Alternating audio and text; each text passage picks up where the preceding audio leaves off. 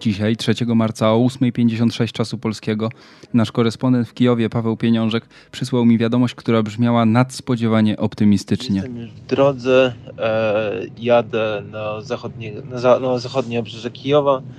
E, tam dzisiaj jest podobna ewakuacja Irpinia i Buczy, więc e, chcę porozmawiać z ludźmi, zobaczyć co się dzieje, jak wygląda sytuacja. Tak, noc minęła spokojnie. Powiedziałbym nawet, że teraz jest jakaś taka prawie optymistyczna sytuacja, że e, zdaje się, że ta rosyjska ofensywa straciła impet.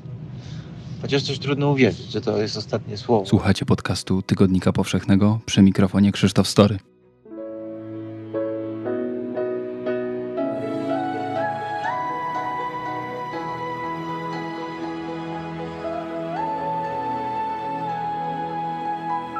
Podcast powszechny. Weź, słuchaj. Dzień wcześniej wieczorem Paweł napisał do mnie szybką wiadomość: Cześć, właśnie był nalot koło dworca. Na szczęście, i tę relację możecie też przeczytać w serwisie specjalnym na stronie tygodnika, konsekwencje tego nie były duże. Tam było kilka wybuchów, ale to obrona przeciwpowietrzna zbiła rakiety. Ta rakieta, która uderzyła, znaczy te odłamki, które uderzyły koło dworca, nic się tam nie wydarzyło. Jest tylko tam jakieś lekkie uszkodzenie, nikt chyba nie został ranny. E, te zbite rakiety nawet nie wiadomo gdzie poleciały, bo nikt nie zgłaszał tego. Z opisów Pawła wynika, że w Kijowie panuje atmosfera oczekiwania. Chyba wszyscy czekają na te rzekomo jutrzejsze spotkanie, w których możliwe, że Rosja ogłosi stan wojenny. No bo to będzie też pokazywało, że ten konflikt szybko się nie skończy. To da Rosji ileś tam różnych um, możliwości, żeby kontynuować e, tą, tę wojnę, no bo to z jednej strony jest powstrzymanie wszelkich demonstracji, z drugiej mobilizacja, a po trzecie też przestawienie gospodarki na działania wojenne. E, więc jeśli tak okaże się prawdą, no to sytuacja może się znowu skomplikować. Tutaj tak jest najtrudniejsza sytuacja na południu. Mariupol jest e, chyba cały czas pod ostrzałem. Tam są problemy z zasięgiem, problemy no tak ogólnie trudno się skontaktować z kimś, więc nie mam kontaktu z moimi znajomymi niestety e, od już dwóch dni i nie wiem co się dzieje. Więc e, no tam sytuacja nie wygląda zbyt kolorowo.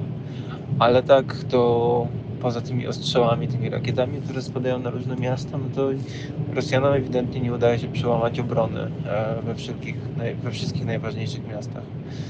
E, Charków się trzyma, Sumy się trzymają, Czernichów się trzyma, Kijów się trzyma. Tylko Hersoń wczoraj został e, zajęty i to jest pierwsze miasto, które, które udało mi się zająć, ale też wciąż wydaje się to być ograniczonym sukcesem, szczególnie, że pojawiają się te informacje, które oczywiście nie są potwierdzone, że, że Rosjanie planowali tam w 15 dni wszystko zrobić, a już wydaje się, że to 15 dni jest e, niemożliwe. Więc z jednej strony jest optymizm, z drugiej taka niepewność, co się wydarzy dalej, bo mówię, e, nikt to do końca nie wierzy, że, no, że Rosjanie zostali już pozbawieni swoich sił. Niestety w relacjach, które Paweł do mnie przesyła, z każdą godziną czwartku 3 marca było coraz mniej tego optymizmu i spokoju. Tu na obrzeżach Kijowa e, ukraińska artyleria e, ostrzeliwuje coś cały czas, cały czas słychać i wystrzały. E, jest e, dużo samochodów jadących od strony ewakuowanych miejscowości Irpinia i Buczy, ale nie wiem, tak, i mają napisane ewakuacja. Jest to całe kolumny samochodów zmierzają w stronę Kijowa. Godzinę później Paweł przesłał mi krótki film przedstawiający pociąg ewakuacyjny odjeżdżający z dworca w Irpieniu. Irpień i Bucza to już w zasadzie przedmieścia Kijowa. Wiemy, że toczą się tam teraz intensywne walki. O 12 dzisiaj w Krakowie na rynku zamiast tradycyjnego hejnału z wieży mariackiej popłynął grany na trąbce hymn Ukrainy. Trzy minuty przed hejnałem Paweł wysłał mi zgoła inny dźwięk.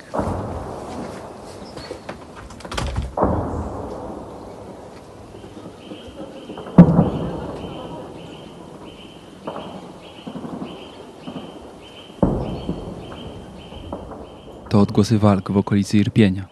Powiem szczerze, że czasami spokój naszego korespondenta budzi mój duży podziw.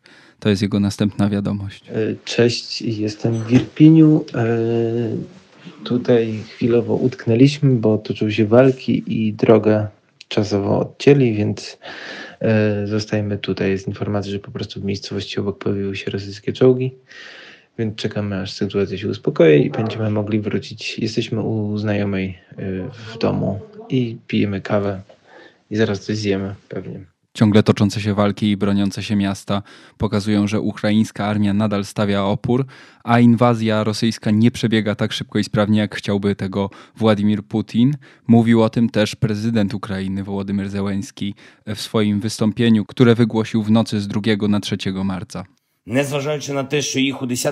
Pomimo tego, że jest ich 10 razy więcej, morale wroga pogarszają się. Coraz więcej okupantów ucieka z powrotem do Rosji. Oni uciekają od nas, od was, od wszystkich, którzy wypierają wroga dżawelinami, czołgami, helikopterami, samolotami, wszystkim, co strzela. Powiedział prezydent Ukrainy, ale jego i jego rodaków optymizm i bojowy nastrój nie przesądza sprawy.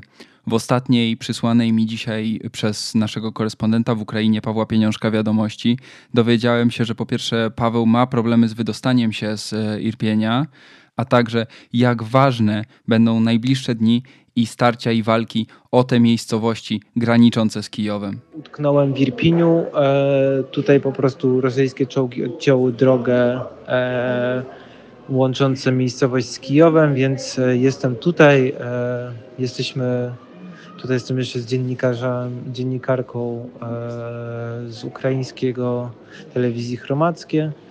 E, jesteśmy w prawosławnej cerkwi. E, tutaj się po prostu zbierają ludzie i tutaj czekają na ewakuację, ale do ewakuacji prawdopodobnie dzisiaj nie dojdzie więc pewnie dopiero uda nam się wyjechać rano. Więc tutaj pewnie będziemy spali.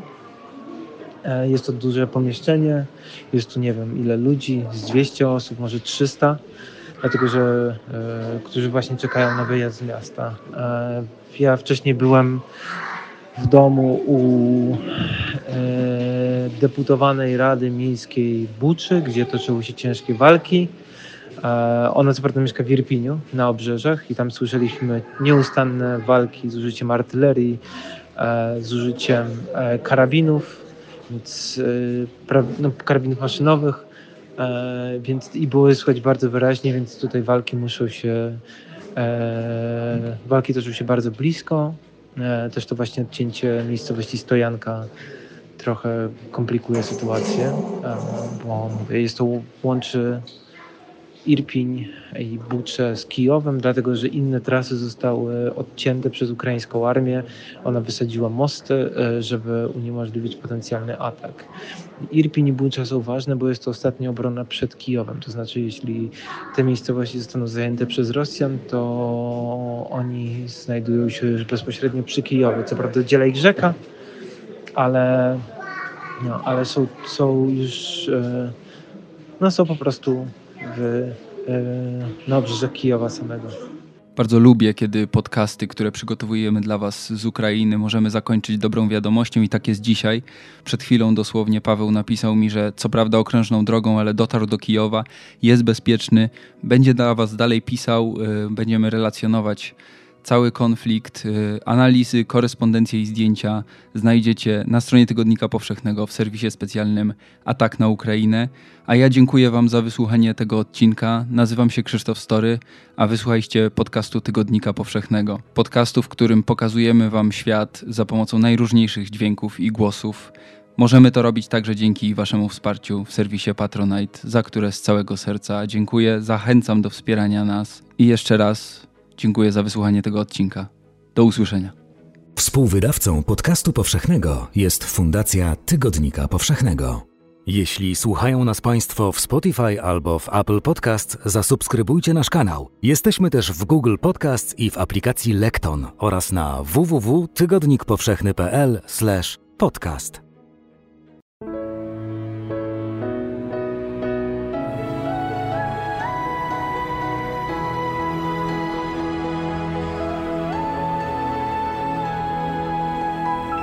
Podcast powszechny. Weź, słuchaj.